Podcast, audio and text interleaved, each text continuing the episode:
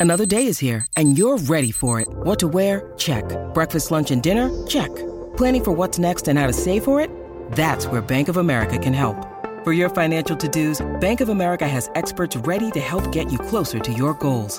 Get started at one of our local financial centers or 24-7 in our mobile banking app. Find a location near you at bankofamerica.com slash talk to us. What would you like the power to do? Mobile banking requires downloading the app and is only available for select devices. Message and data rates may apply. Bank of America and a member FDIC. I'm Aaron Sagers, and this is Talking Strange.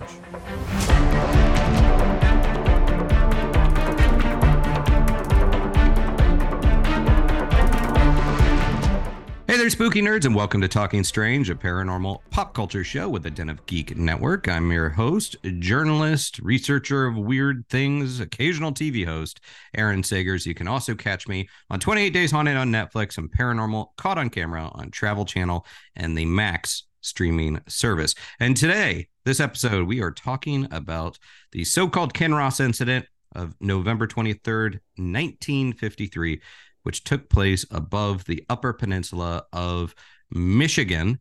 And on its 70th anniversary, this this story remains one of the more notable incidents of a missing craft, a missing Air Force jet, and it is a notable incident associated with UFO and UAP activity. And to talk about this significant disappearance, this incident, and its legacy, I have invited a couple of trusted colleagues and friends from Michigan. So I'm going to go ahead and bring them in. First off, let me introduce this gentleman. John E. L. Tenney is a well recognized and highly sought after investigator of UFO, paranormal, and occult phenomena. And he has been actively involved in the field of animalistic, I can never say it out loud, animalistic. That's, animalistic that's good enough. and paranormal research. It's one of those words that I, I know it on the page, and yet saying it out loud, it's uh, it always trips me up. And paranormal research for over three decades, and over the past 30 years, he has given more than uh, lectures to more than 100,000 people. And those are titled Weird Lectures. He's also been a consultant for numerous companies, including NBC, A&E, Fox, SyFy, Discovery, and History Channel. And most recently has been seen on Kindred Spirits. Also, bringing in Brad Blair, author, adventurer, podcast host, and lifelong paranormal enthusiast.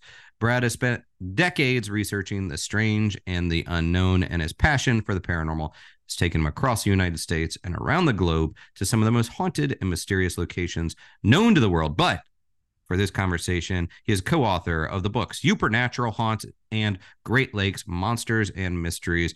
And he resides in Michigan's Upper Peninsula with his wife and son, where he operates several tourism related businesses, co hosts the Creaking Door Paranormal Radio, and is the owner promoter of the Michigan Paranormal Convention. And then we also have Bill Konkolesky, who has been the state director of the Michigan chapter of the Mutual UFO Network since 2004, and his cases have been featured on shows such as Unsolved Mysteries. Thank you, gentlemen, for joining me today. I'm I'm really excited to talk about this case as we are on the cusp of its 70th anniversary.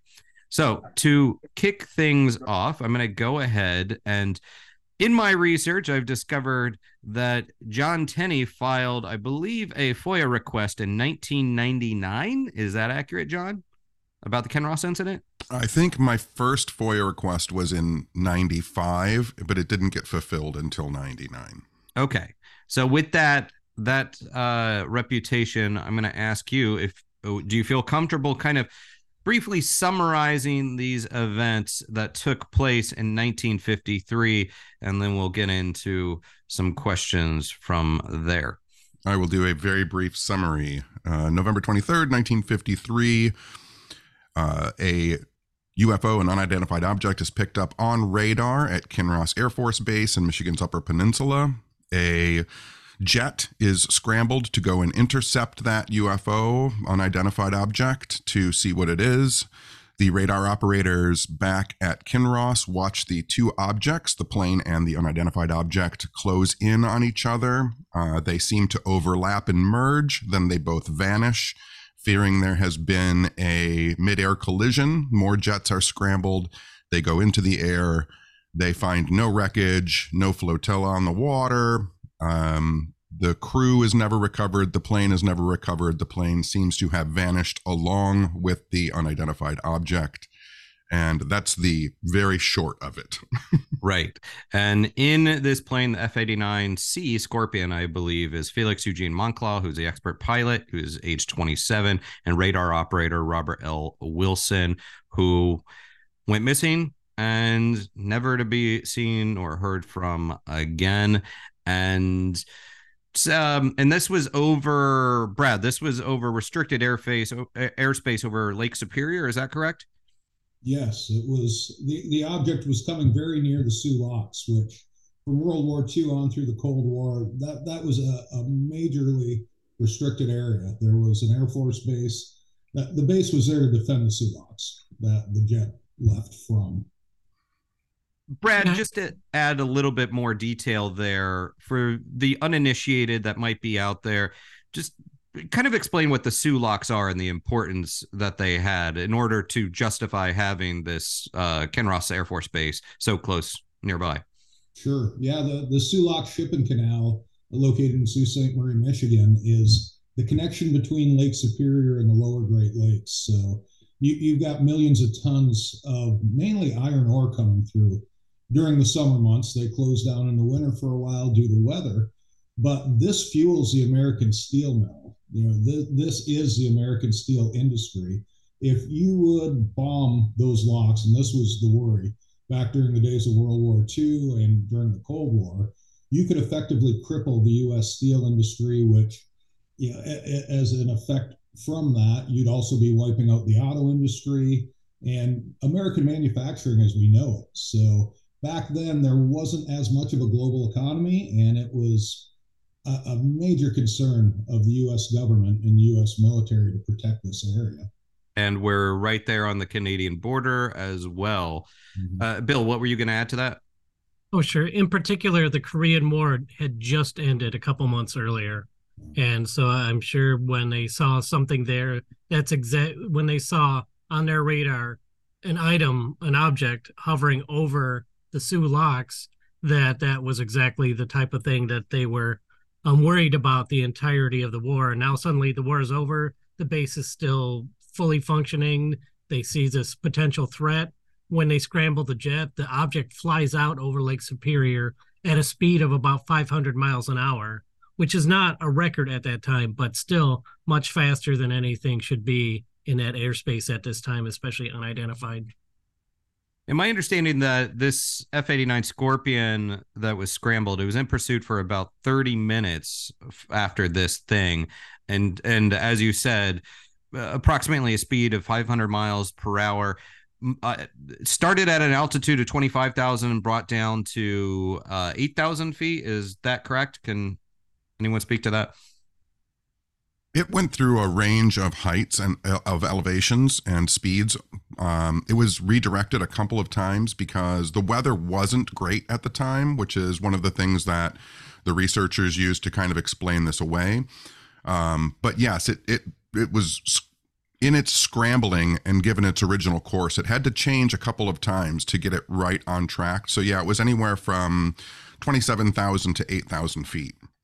And and as uh, Felix Moncla, the F eighty nine Scorpion moves in, and Wilson. I feel like uh, Felix uh, gets a lot of attention, but we have to remember there was two people that went missing that day. The as they're closing in, it so it appears that these blips are merging. Is that? Do you think that that the Scorpion was actually kind of overtaking this? That it, it started falling in line with this unidentified craft? Does anyone want to take that?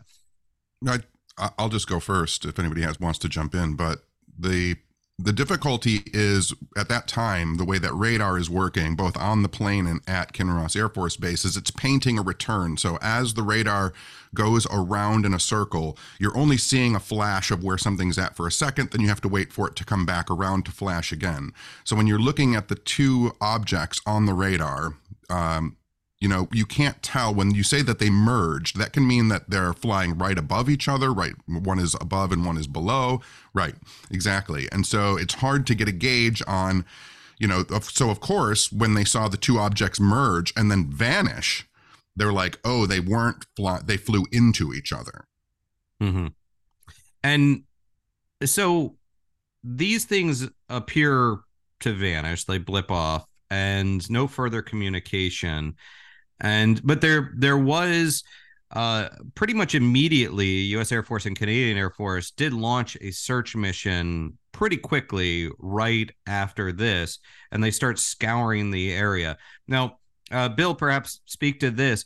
There was reports of hearing a, a final final transmission from the F eighty nine. Yeah, I do understand that's the case. I'm um, not to just uh, punt it back to um, John Tenney, but I think that um, he had more specifics on that. John? Yeah. So, one of the things that originally, when the government released the documents on Kinross, they only released like 15 to 25 pages. A lot of it was redacted and unrecovered. When we finally got all the full documents released in 99, one of the things that had taken place after the search, uh, the physical search, and rescue mission, which obviously came came up with nothing, uh, was an inquest of everybody involved in the search. And so one of the papers that we got, um, Lieutenant William Mingenbach, I'm actually going to read right from it because I have it here with me, um, who was a radar operator at Kinross. Um, he was interviewed by the in- inquiry committee, and they said um, so, about 50 minutes after Moncla was gone, were you able to recognize any words or phrases that might have been spoken by him? And he says, Sir, I received transmissions that I believe he was saying something to his radar observer, who would have been Wilson. Moncla's talking to Wilson. When the transmissions came, I believe he was talking to the radar operator. Therefore, um, I immediately stopped talking because my mind was on several different subjects. I believe he said, I think we'd better and then there were more words which I don't remember. Now, he's hearing Moncla speaking while there are planes flying around looking for Moncla, saying we can't see the plane anywhere. The the it's not being painted on returns anymore, and yet they're hearing a transmission from Moncla from somewhere. Hmm. And you know, I think it's again, immediately it seemed like there was the search mission launch. And the next day, ground control says that it merged with this unknown object. But then shortly after that, the US Air Force rebukes that that report and they say that it was a collision with Canadian Air Force. Bill? Yeah, the, so there was a Canadian plane in the air. Of course, the Canadian government quickly said that that was not the case, that it was their own plane, and um, please not to involve them on that. Um, and I forget the model of the plane. It was a case something, but um, it was yeah, it was not a fast plane. It was not anything a, a plane of interest. I believe it was just a cargo plane. Uh, and Brad, from your perspective, okay, if the official word, okay, despite that initial report that uh, these these objects seem to merge. This official word from the Air Force saying that there was this collision. Now, you know, speak to the fact that the Great Lakes, I mean, these are quite deep bodies of water, and there have been ships that have gone down there never to be seen again. So, is that plausible that that actually took place? It's plausible, but it seems unlikely considering how fast that they began the search going out looking for wreckage, not to find any type of flotsam in the water, not to find any oil slicks, not to find a trace. And they never did. Nothing floated up. They had never found any type of wreckage from the Scorpion fighter jet or the object it was chasing, which, you know, as you said, you know, the older days when ships would go down and go missing and never be seen again, quite often you would have life vests, you'd have something off the ship that would be marked that would wash up on shore at some point. And this isn't a calm lake. You've got wake going nonstop. You have water moving. You would think that at least something out of the wreckage of one of these crafts would have floated on shore, but it never has. despite despite some dodgy weather that was taking place at the time. Oh, absolutely, absolutely. With the weather and and the way things were going, uh, you almost would have expected it more because you would have expected things to get riled up and be on top of the water, and that you would have seen at, at least some type of an oil slick. Mm-hmm. None of this was ever reported. Brad, I want to stay with you just for another moment because there's as a, as opposed to other incidents, this did receive some coverage in the media. There, I believe Chicago Tribune had a newspaper article about it. This did kind of get out there a little bit. But from your perspective, I, I know you were not alive during this time, but you know, so having grown up in this area, what was sort of the oral history that was passed down to you from family or from people that had been there uh, back during that time? There is none. And this is something that still surprises me to this day. Growing up researching paranormal, cryptid, ufology, all of that since being a kid in the area, I didn't know anything about this incident until well into high school, might have even been early college. Nobody in the area talks about it. If I walked up to 10, 20 people right now on the street and said, Hey, do you remember that story about the flight that took off out of Kinross and went missing that collided with a UFO?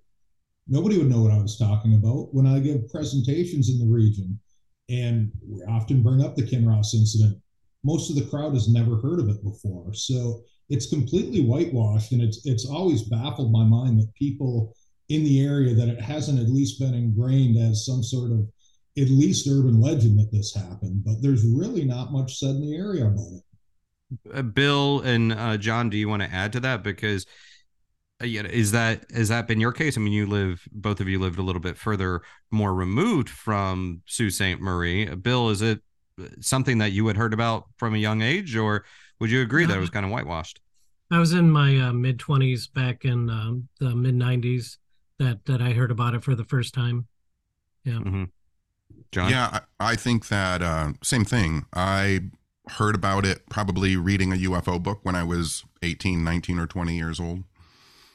But you would think a Michigan case like this, like people who are interested in weird things that happen in Michigan, it would be forefront of what people are talking about. And mm-hmm. it wasn't and yeah, it was from joining a UFO organization that I heard about it, not from any sort of mainstream media source. Yeah, and I guess what Donald Keyhoe was talking about, and uh, he wrote about it. Of course, you know he was one of the the founding minds behind uh, NICAP. But by 1958, he had spoken a little bit about it. What, um, uh, John? Can you kind of speak to what Keyhoe wrote about with regards to Kinross? You know, it's weird because Keyhoe, in writing about Kinross and talking about how you know UFOs but might be taking our military or attacking our military, it was coming really from that direct standpoint. And then I don't really want to speak to what Keyhoe wrote, but I want to speak to Keyhoe's effect, which was people then heard his story or read his story in books, and it seemed like people just wrote about Kinross based on only what Keyhoe had said. And so you ended up having UFO authors write about it you know, in the 70s, 80s, and 90s, but with no one really researching any of the facts. I, I talk about in my lectures how people even start to misspell both Felix or Eugene Moncla and and Robert Wilson's names because they're not even really diving into the facts. They're like, oh, this is a weird, cool story that Keyhoe Keyhoe told once. Uh, let's just retell it and you know add some. It, it got it. It's one of those stories, right? It got weirder as people wrote about it without knowing, without them knowing, if they had researched or researched it, how much weirder it would have actually been. That things like Moncla's transmission after he disappears, um, the amount of strangeness. I mean, I, when I say strangeness, you know, there was an, an F 89C Scorpion that also crashed that day in Wisconsin, the same day. And um, that came out of Truax Field in Wisconsin, which is actually where Felix was originally stationed. He came over to Kinross. Uh, and so you have like on the same day F 89C Scorpions, one disappearing over Lake Superior and one crashing in Wisconsin. Like it's just so weird. People didn't have to make stuff up to make it weirder than it was. Mm-hmm. It, it, was on record in Project Blue Book too. They did an investigation on it. Blue Book had started the previous year, and so this is an Air Force case. Of course, they're going to look into it. but they were fixated on the radar return. Um, essentially, they said they came out and said, "Okay, so uh, tell us what happened." And they said, "Well, there was this thing on the radar, and the plane chased it." And they're like, "Okay, but what did it look like?" And they're like, "Well, I guess the only people who actually saw it were the pilots, and they weren't around anymore." And yeah. That and there does seem to be this legendizing that, that takes place with this story. And and i've seen i've seen that kind of circle out. And i'm not an expert on kinross but i've just seen it circle out like based on what i've read about it. Uh, even weird not weird but a little detail like moncla actually went by the name gene i think right? It wasn't he never went by uh felix is that uh, it's a random random thought, but that's one of the things that I was reading about. Yeah, Gene is how his friends refer yeah. to him, and in the court testimonies they call him Gene. Gene, even though it's Eugene. Bill, I understand that John doesn't necessarily want to speak to Keyhoe's writing, but the in 58 he said that he had gotten hold of a leaked Air Force document about this and uh and one of the the quotes that he said that he reported on is that a radar observer who said that they were there is quote it seems incredible but the blip apparently just swallowed our f-89 um, is that is does that hold water do you think keyhoe's reporting on it? Do well of course you know he is just getting information from his own sources but so are you asking do i think it's possible that a ufo gobbled up pac-man style a plane in midair well, that's mean, not the initial question, but I do like that question. Uh, and it could be, you never know. Um, but uh, they could have collided. It could have been the plane was on top and the thing, the UFO came up or down or whatever and shot off and with their prize. But okay, well, I'm sorry. What was your main question? I guess. Well, I was just if you if you believe that Keyhoe did indeed get these leaked Air Force documents. The leaked leaked document. I don't know. I yeah. don't know. There's, uh, there's there's so much shady stuff floating around that, um, you know, it certainly makes for a good story. Yeah. And if it's and if it just even mildly crosses uh, crosses some sort of threshold of possibility, maybe float it out there and maybe get some more feedback that uh, can verify it. Yeah. Um, and maybe it just sort of hung there like that. Brad, I I want to start with you on this because one of the other possible ex or the official word was that uh, that Moncla suffered from vertigo, and that this was one of the issues that led to this collision and their their demise. Can you speak to that a little bit? One one of the stories that the government put out after the fact was that they they'd successfully found this other plane when they were still sticking with the Canadian story, and on the way back, he suffered from a vertigo attack and crashed somewhere a little bit closer to returning to base. Uh, it seems highly unlikely that somebody that's a skilled pilot, such as he was, I believe he had over 120 hours logged in a Scorpion fighter jet. Uh, to send somebody like this up if they were known to have attacks of vertigo, just it, it, it doesn't seem like something that would happen. Um, could it have? I don't know. I, I don't know, but it just it, it doesn't really fit the initial narrative mm-hmm. they put out when they were originally trying to say it had crashed into a Canadian jet, and then after the fact, they had mentioned that it had intercepted this jet, found out what it was, and turned to fly back. And he suffered an attack of vertigo and went into some shallower water, but they still were not able to determine where or recover any type of wreckage. Is there any documentation that has emerged, reliable documentation that would suggest that again, I from what from what I've seen, he uh Felix Moncla clocked 811 flying hours in general, like overall, and then 120 in a similar aircraft. So mm-hmm. that's that's not nothing. Is there any kind of documentation that he suffered from vertigo prior to this uh, being part of this official word? I had never heard anything about it outside of this report that the government had put out after the fact. I, I was never able to find any other type of documentation that may, maybe John or Bill have, but that he had any type of health issues going into this. I don't know. Well, I had heard that it, this was just a single incidence of vertigo, not that necessarily he suffered from it. And if I could just jump in before, if maybe even if John has something additional to say, that Moncla's family was so convinced that it wasn't his vertigo that brought him down, but that he had encountered a flying saucer. That in um, a memorial they put up to him down in Louisiana, it, his family even put up that he was pursuing a UFO uh, when he um, disappeared. Yeah, I was I was going to speak to that, but his memorial in Louisiana is in loving memory of Gene Felix Eugene Moncla Jr., First Lieutenant, United States Air Force, born October 21st, 1926, disappeared November 23rd, 1953, intercepting an UFO over Canadian border as pilot of an F-89 jet plane. So the family does believe that this was uh, not vertigo, and not flying too low to the water, but that this was something else. Uh, but but Tenney, you want to add to the any vertigo thoughts? Had you ever seen anything prior to this? Yeah. So in all of the documents that are released now, there are multiple re- reports from people working at Kinross at the time and the other pilots that um, when Felix, it was actually lightly snowing and Felix calls back to Kinross and says that he's going to start flying on controls. He's going to put his shield down, which means that he is not going to be looking anymore at the outside. He's going to be flying completely on Robert's radar controls.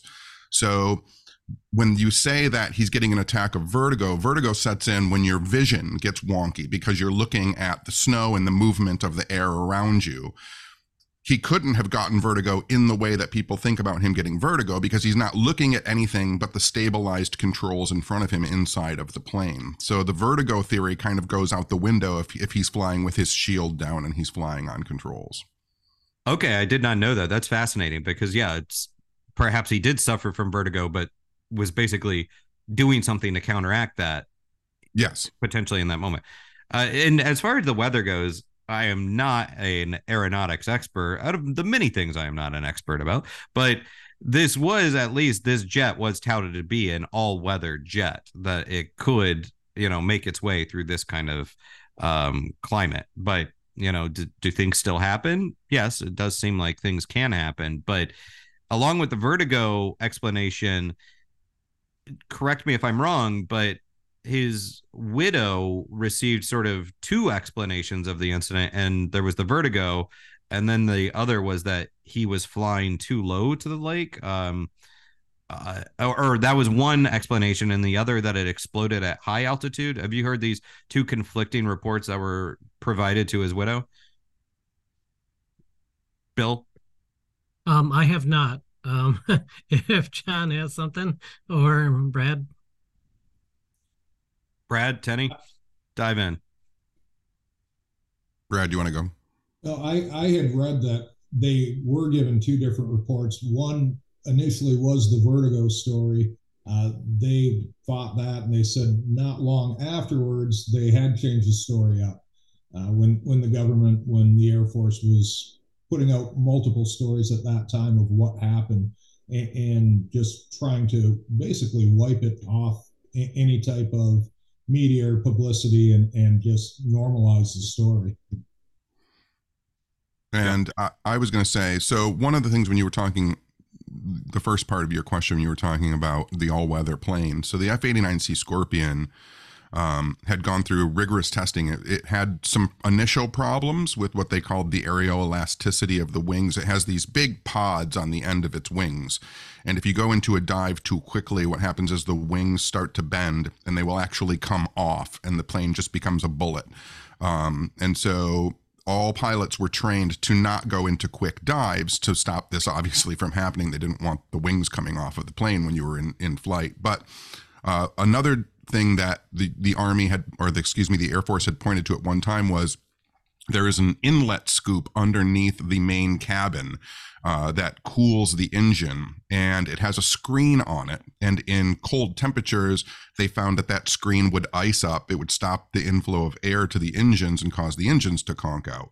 And so they pointed to that. But again as more documents were released we realized that Felix's plane was one that was kind of retrofit. That screen wasn't on there anymore. So there was no chance of that happening.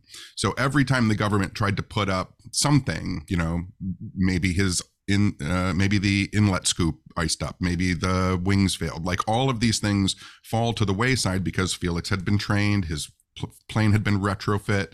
Um, he was a good pilot and they were just throwing everything they could at the wall hoping something would hit. Like bill said earlier you know they the first thing they say is oh well there was a canadian plane and immediately the canadian government comes out and says it wasn't one of ours. Like we, we're not involved in this. You figure your own thing out. And they actually gave the trajectory of where that plane had been headed. And it was going it was it had left sudbury and it was going to another part of canada. It would have never gotten close to the Soo Locks yeah, put me in the and maybe Brad, uh, since you live closest to Canada, put me in the mind of the Canadian government. As as far as like if this was some sort of if there was a collision and it involved one of their guys and one of our guys, it would seem like okay, they could just own the fact that this is a terrible tragedy and unfortunately these things do happen um, or maybe it seems embarrassing and at the time of you know the cold war maybe nobody wanted to admit that they were making a mistake but put me in the mind of like why the canadians if this was just an accident why they wouldn't back up their uh, american friends on the other side of the the border I, I find that story very hard to believe that that they would. I, I, I think if something like this had happened, the Canadian and American forces work together enough over Lake Superior. I know they, it, at least nowadays, I don't know back in the 1950s for certain, but they work together a lot. They do a lot of combined drills, different trainings. That I, I find it very hard to believe if this wasn't a Canadian plane that had been off course that somehow or another did end up, you know, in, in a, a chase with this Scorpion fighter jet that if they would have collided, I, I just can't see how the Canadian government wouldn't have owned that. I, I think just for the, the sake of international relationships, I, I can't see them coming out and denying it. And again, to go back to uh, my former statement, as, as far as the wreckage would be uh, from two of these jets hitting each other, you would have something that would have floated up. I mean, this was not that far. It was roughly 70 miles off the Keweenaw Peninsula. And if you look at the way the weight goes from the freighters, that it drifts, you know, things will drift in, wreckage will drift in. You would have had some type of visual evidence if you were searching heavily in that area. And I just find that very hard to believe that that's what happened. So, uh, is it is it accurate that in 1968 uh, there were claims that aircraft parts were found near the eastern shore of Lake Superior. I believe October 1968, and some people tried to pin that on uh, it being wreckage finally, finally showing up from this F-89. Have you have any of you heard that? I've heard that as a rumor, but I've never seen anything that substantiated those claims, and I've never heard of anybody officially coming out and reporting that they had recovered wreckage from it. Tenney, do you have anything to add to that? Yeah, uh, you know, it's it's it's strange because Kinross, even though it's not a well-known case, it's like people stumble into it every couple decades and start to claim that they have recovered wreckage. This happened, I think, in the early 2000s. Yeah. A group showed up and started showing, oh, we found wreckage on the bottom of the lake, and uh, no one has ever found any wreckage. Yeah, yeah. So the- I want to I want to dive into that uh, a little bit more, pardon the pun. Um, in 2006, there hmm. was this organization that emerges, the Great Lakes Dive Company. And Bill, uh, why don't you walk us through this what strange chapter that that unfolded in 2006? Okay, so in August of 2006, these images popped out on the internet. Um, again, you were right. The Great Lakes Dive Company was the claimed name of the the group and the person that was their spokesperson um, called himself uh, Alex uh, Jimenez, and he had um, said that they had the the wreckage of not only the the fighter, but also of the UFO um, down at the bottom of Lake Superior. They were claiming salvage rights So they didn't want to give out too many details about their operation, which was, according to him, I think it was Adam Jimenez, if I said Alex, but whatever. And so they said that um, if people wanted to hear more about it, um, that they were going to put out a DVD the next year, and that everybody could then watch um, this DVD and find out about the wreckage that they, they brought up. And the problem with um, this situation, because they were hoaxers, um, there were several groups very active at the time, including Michigan MUFON. We weren't just going to sit around and wait until the following year for a DVD. MUFON was all over this. Uh, uh, Linda Moulton Howe independently was all over this. Other investigators were all over this. And it was in less than two weeks, it was determined there is no Adam Jimenez, there is no Great Lakes Dive Company, and the story went away. Yeah, the, so the, what I recall is that there were there I believe even reporters trying to uh, suss this out that they were interested enough that they started poking around. The web presence, even from this Great Lakes Dive Company, just kind of went offline uh, rather quickly, is my understanding. Is it maybe I'm just um, too quick to look in the direction of like conspiracies? Uh, I don't think I am, but it just strikes me as so peculiar. It, oh. Bill, you just think it was yeah. some hoaxers? Yeah, well, there's there's a little bit more. Um, so the production company that was going to put out this DVD was coincidentally the same production company that put out Alien Autopsy. Oh, so not off to a good start there either. But yeah, you know, I think that you know in today's modern world they would have put it out on YouTube or whatever. Um, and they just didn't know the environment in which they were bringing out their hoax in that they were dedicated, educated, uh, motivated investigators that would jump all over any um, big UFO story. And, you know, they, I mean, it fell apart instantly like a house of cards. Yeah.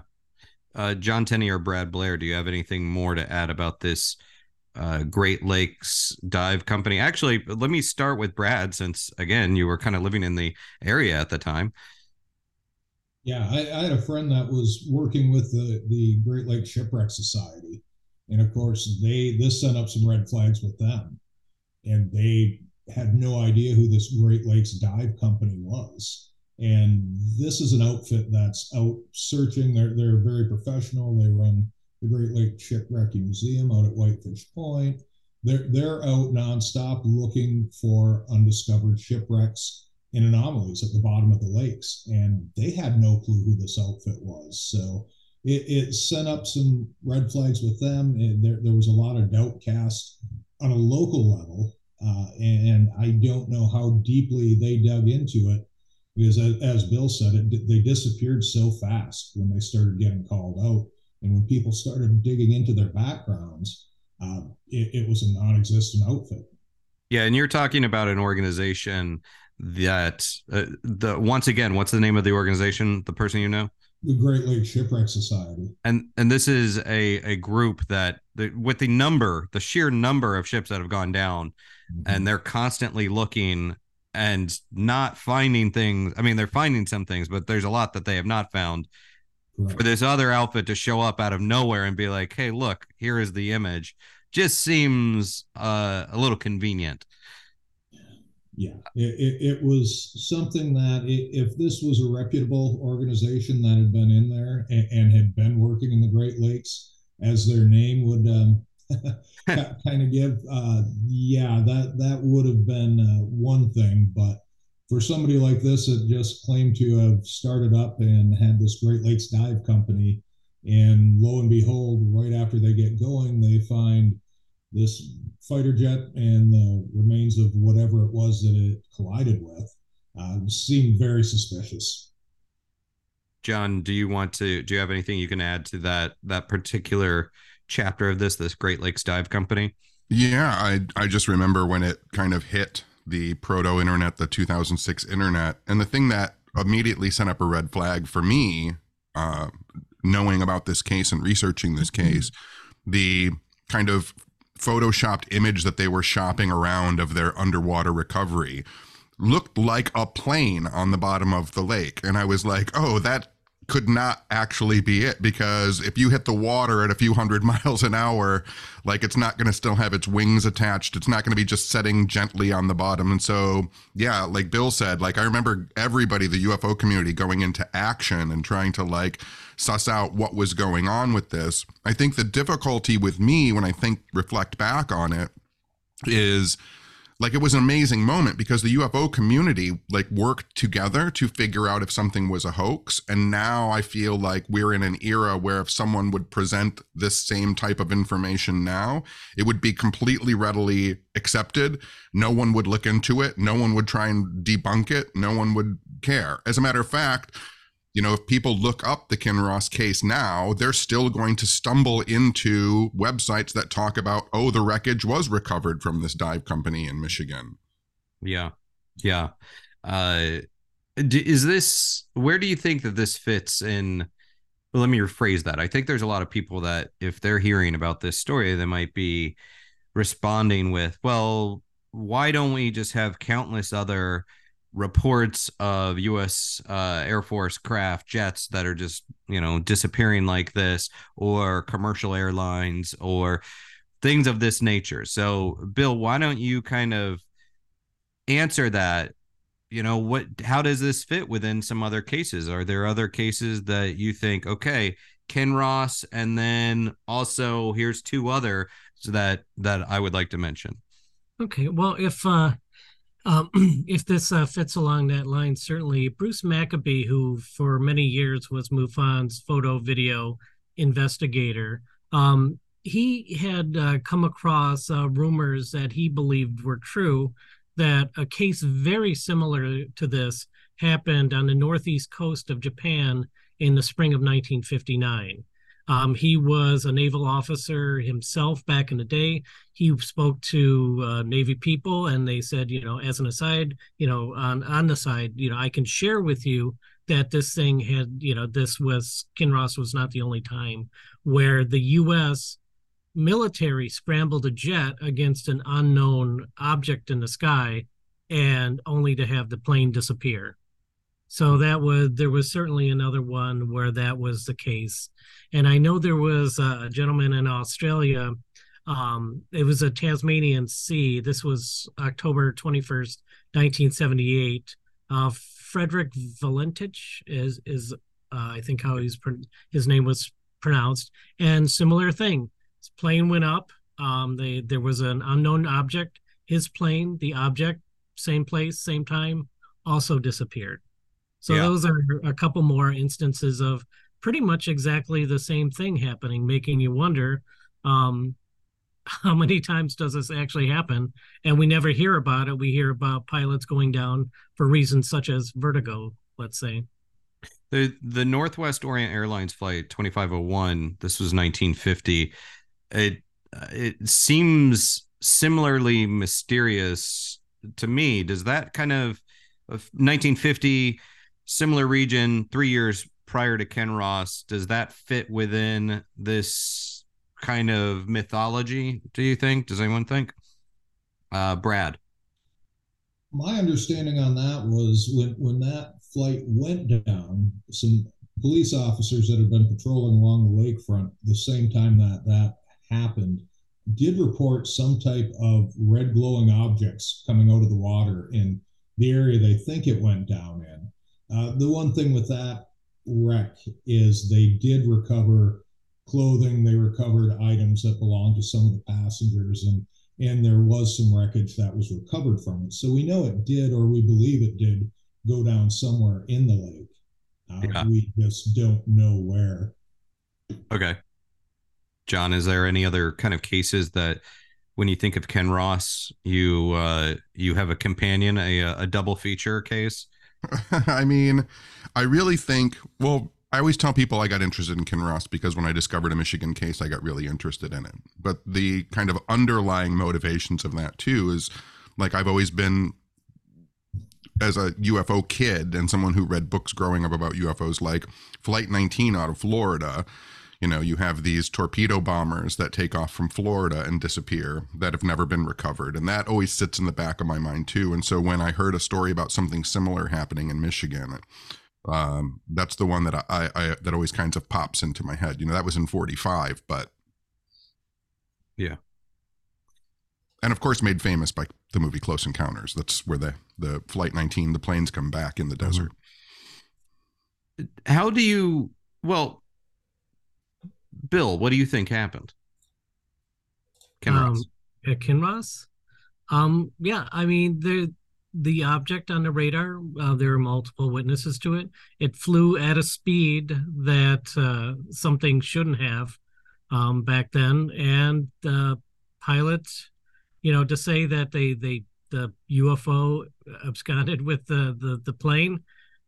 I don't know. You know, on one hand, it is an absolutely ludicrous thing to say. On the other hand, how bizarre is it that 70 years later we have no wreckage?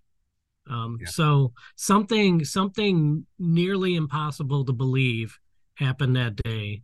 And um, in the UFO field, having seen all sorts of really strange stories, um, if somebody told me, "Yeah, this happened," the UFO took off with the plane, I'd be like, yeah, okay, that's another one for the high strangeness files. But I, you know, I, I've seen so much that uh, I, I don't doubt anymore that something as bizarre as that could have possibly happened. One thing that really interests me on this case is the trajectory, the where the UFO was heading towards. It was out over Lake Superior, heading towards the direction of Isle Royale, which has all kinds of strangeness wrapped around it. It was a very sacred area to the Native Americans. It's also right off Isle Royale that we found on Google imaging uh, this Lake Superior anomaly. It's two miles by three miles, roughly 500 feet above, below the water, with uniform walls that are about 250 feet high.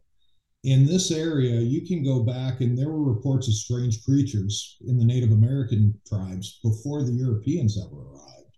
There was what one voyager described as a mermaid. Uh, Venant Saint Germain back in the 1780s, he went in front of a Canadian court and he wanted a deposition taken that he saw a mermaid off of this same area, Pie Island, right off of Isle Royale, very near where this Lake Superior anomaly is. And some of the different ideas on the anomaly, there there have been people that have said it was some type of a volcanic formation. Uh, but one of the wilder ones is that it was a USO base and that there have been strange objects seen coming up from this area of the lake.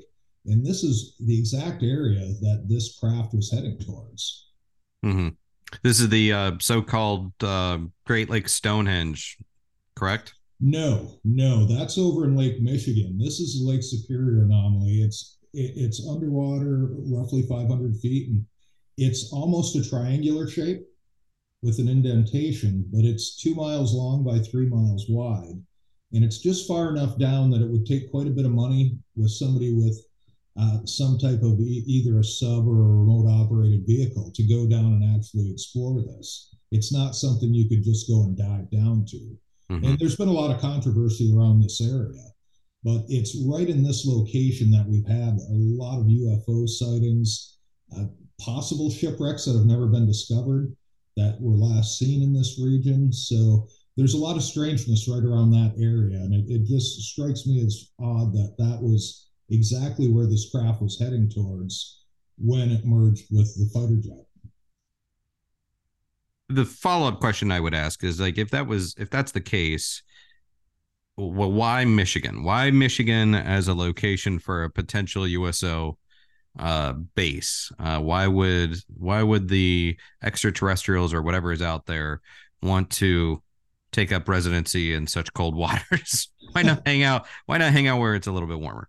Well, you you can't get to it easily for one thing. It's it's not easily explorable even today with today's technology.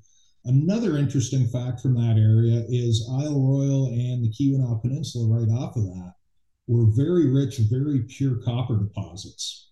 And to this day, there's over 500,000 tons of copper that have been taken out of that area that we can't account for. They can't be found anywhere in the US. There are some theories that ancient Minoans came over and mined the area and took this back. But you think how many trips in one of these smaller craft that they would have had to make across the ocean in those days to account for half a million tons of copper. Is there something in the purity of the copper that possibly some type of extraterrestrial race may be able to use in their technology? And it's it's total speculation, but it's interesting that this is located so close to where these ancient mines are that we still can't account for what happened to all the minerals that were taken out of them. Yeah. John Tenney, do you want to add to that as far as any theories about what did happen with Kinross or, you know, even why this location? Well, just to start on strange stuff, because you know I love weird stuff too, and I love when when people get really weird with it. Uh, there's actually from uh, Point uh, Port Bolster in Canada, Ontario, up through the Soo in the days leading up to the Kinross disappearance uh, reported in the newspapers. People can go on newspapers.com and whatever and look it up. There were lake monster sightings uh, in the days leading up to the Kinross disappearance, which I always, again, when I say like you don't have to make up weird stuff, just look at the newspaper reports of what was happening at the time and you'll find weird stuff happening. Um, you know, I talked to in the in the late '90s. I, I, contacted some of the surviving members of the team who had been at Kinross at the at the time. They were very hesitant to talk about the case. Um, every single one of them, uh, at some point, said to me in one way or another, just just accept the fact that he crashed. We have, and like that was kind of their stock response, and it you know, I talked to probably seven different officers who had served at the time, and they all said very, very similar things, as if they'd been coached to say the same thing over and over again. Um, I think the thing to me is, you know, when I do lectures about this, or when I hear people talk about, it, or when we revisited it, like this is again this is a situation we are america and we have this history of saying and proclaiming that we support our military and our troops and our veterans right? And you have a case where two men doing their duty serving america uh, vanished and have never been found and no one cares about that? They're just gone? And we move on to what? The next thing? Like th- that's what outrages me the most is the fact that you know if you if you really want to champion uh, someone you're you're supposed to champion the voiceless right? You're supposed to be the voice for the voiceless. And felix and robert are two of those people that need a voice.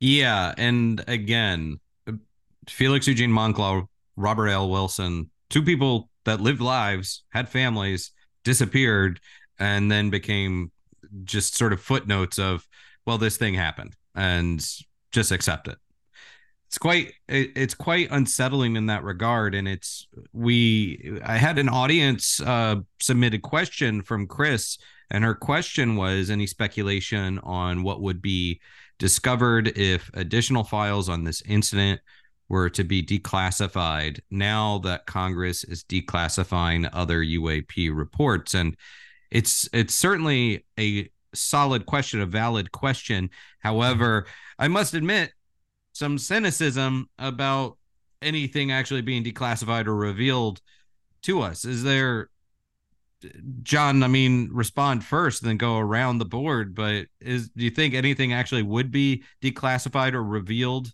about this case? I think that I mean Brad and Bill know my story with getting these FOIA documents that I got, and I was very circuitous and kind of uh, screwed the government into giving me everything that they had. And so I think we do have everything that they had. They they the way that I got those documents, you know, I, I FOIA'd the Department of Energy, which wasn't involved at all with Kinross, and they sent this is the short story. And they told me they had no documents. And so I said, Well, you're named in those documents. And so the Department of Energy FOIA'd uh, the Air Force for all of their documents. And then when the Department of Energy got them, they said, look, we've looked through these 536 pages of documents and we're not named anywhere in them. We don't have anything to send you. And I told them, well, my FOIA documentation is for all of the documents you currently have in possession or will come into possession of. And you just told me you have 536 documents. So I expect them in the mail. And a week later, I got 536 documents. So I really think that we have everything that they have, but it's still a very small number of researchers, including myself, who have gone through all 536 documents looking for those inconsistencies in the story. And, you know, I if anybody wants them, I can send them to you. It's just a scanning 536 pages of documents doesn't make my brain feel great. It's on the Black Vault still, though, right? Uh, I do believe that, but I don't think, you know, it's strange because John Greenwald with the blackvault.com, I don't think that he has put all 536 up because he considered some of them to be copies because there do seem there do seem to be repetitive copies of some of the incident and accident reports, but upon further examination, you'll see where typos have been made and corrected in those documents. And so I think the all of the documents should be looked at, and I don't think John has those on Black Vault. Uh, another question that I think is worth bringing up that was submitted is there's a special unit in the Air Force that does fallen soldier recovery, usually focusing on war areas, but also home cases too. Last year, they recovered 5,000 bodies, mostly from Vietnam, but this would not, that should fall under that, but doesn't seem to be. It's, you know, with, is there any remedy to that, Brad? Yeah, with, without discovering any wreckage officially or or having a clear idea of where the wreckage may be, I I don't know how they would really even advance that case. Right. So on the 70th anniversary of the Kinross incident, what what would you like to see moving forward overall? Be it, I mean, maybe more transparency, maybe there's not any further transparency to acquire. Is it talking about it more? Is it more people tackling this case and trying to research it? Is it getting money in the water to uh, try to look for this stuff? So moving forward, what legacy would you like this to have? What attention, Bill Konkolesky? Yeah, well, we're encountering sort of a song and dance at the moment um, within Congress and uh, Department of Defense, where we have this sort of slow drip disclosure that really hasn't been making much progress. I think what we need are more um, aggressive whistleblowers, um, like a David Grusch or and others that um, really stir things up, that uh, sort of disrupt the game, and so that people that are on the sidelines who've been waiting for their opportunity to tell their story. Um, whether whatever happens from this Grusch, um, you know, series of events that's going on right now and the investigations around them, um, I, I, think more people that have had these types of uh, um, things uh, happen in their military careers that they were told to keep secret, you know, blow that whistle and have other people come out and tell their stories too. Mm-hmm. Uh, Brad Blair, moving forward, what what would you like to see uh, as it relates to this case? I, I would love to see it get a little more publicity, especially hitting a milestone like the 70th year. Um, as I said, I, I grew up, this happened in my backyard, and I knew nothing of this until I got into later high school, early college years. So I, I really think it's just been brushed under the covers.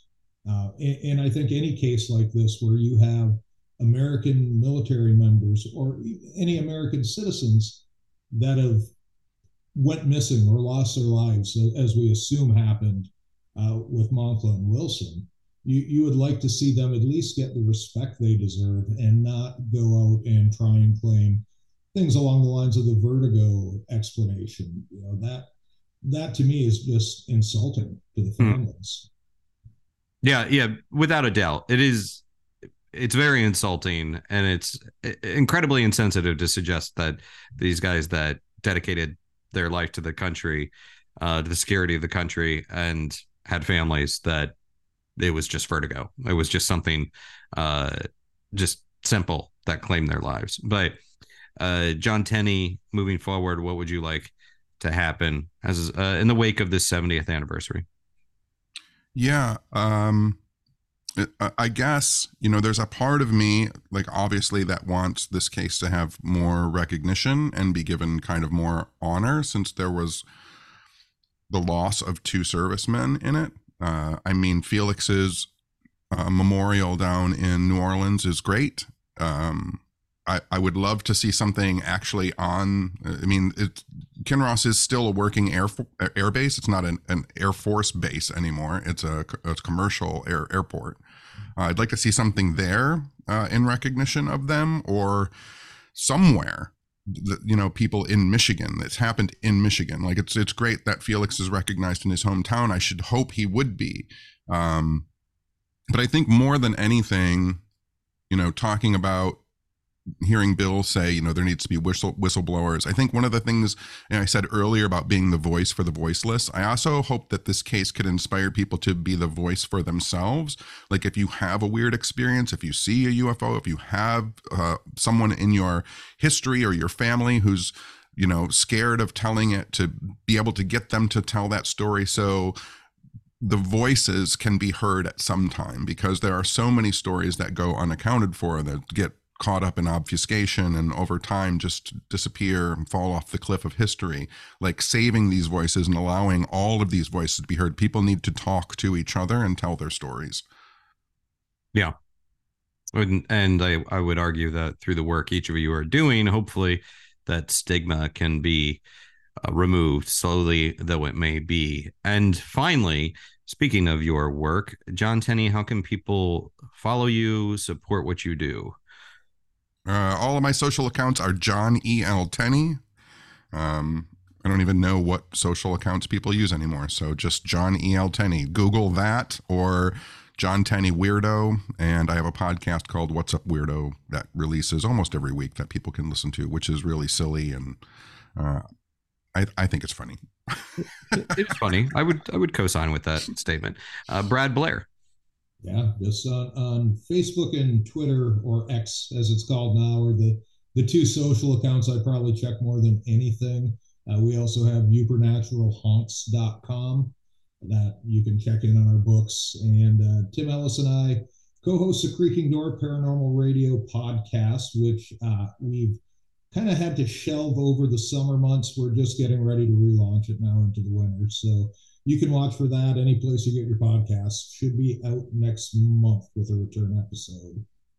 And Michigan Paracon new announcements and uh, updates are slowly rolling out for very slowly. Once we get past spooky season, we'll kick in heavier to that. But miparacon.com and again on social media, we're out there all over the place. Facebook and Twitter get updated the quickest. Very good, Bill Konkolesky. Yeah, I uh, do about uh, 30 uh, local speaking gigs a year, and I always uh, post them on Facebook.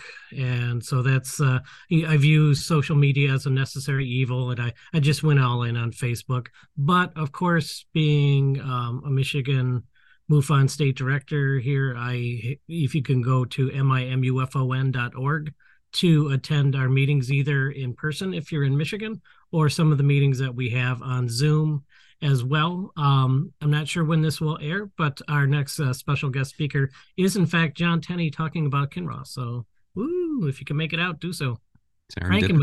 I like it. And I am Aaron Sagers, and my guests are John Tenney, Brad Blair, and Bill Konkolesky. And today we've been talking about the Kinross incident, its 70th anniversary. And once again, even though this is a story of weirdness, high strangeness. Let's remember the people that were lost as a result of this, as we believe, is Felix Eugene Moncla and Robert L. Wilson. And that is it for this episode of Talking Strange. Until next time, be kind, stay spooky, and keep it weird. Talking Strange is a part of the Den of Geek network, available wherever you listen to other podcasts. If you like what we're doing, share Talking Strange with your friends and fellow spooky nerds. And please subscribe, rate, and leave a nice review. If you have a strange or paranormal story you would like to share with us, please email talkingstrange at denofgeek.com for a chance to have it read on a future episode. For video episodes of Talking Strange, check out twitch.tv slash denofgeektv and youtube.com slash denofgeekus. And please follow at TalkStrangePod on Twitter and at Aaron Sagers on Twitter, Instagram, and Patreon for more paranormal pop culture content.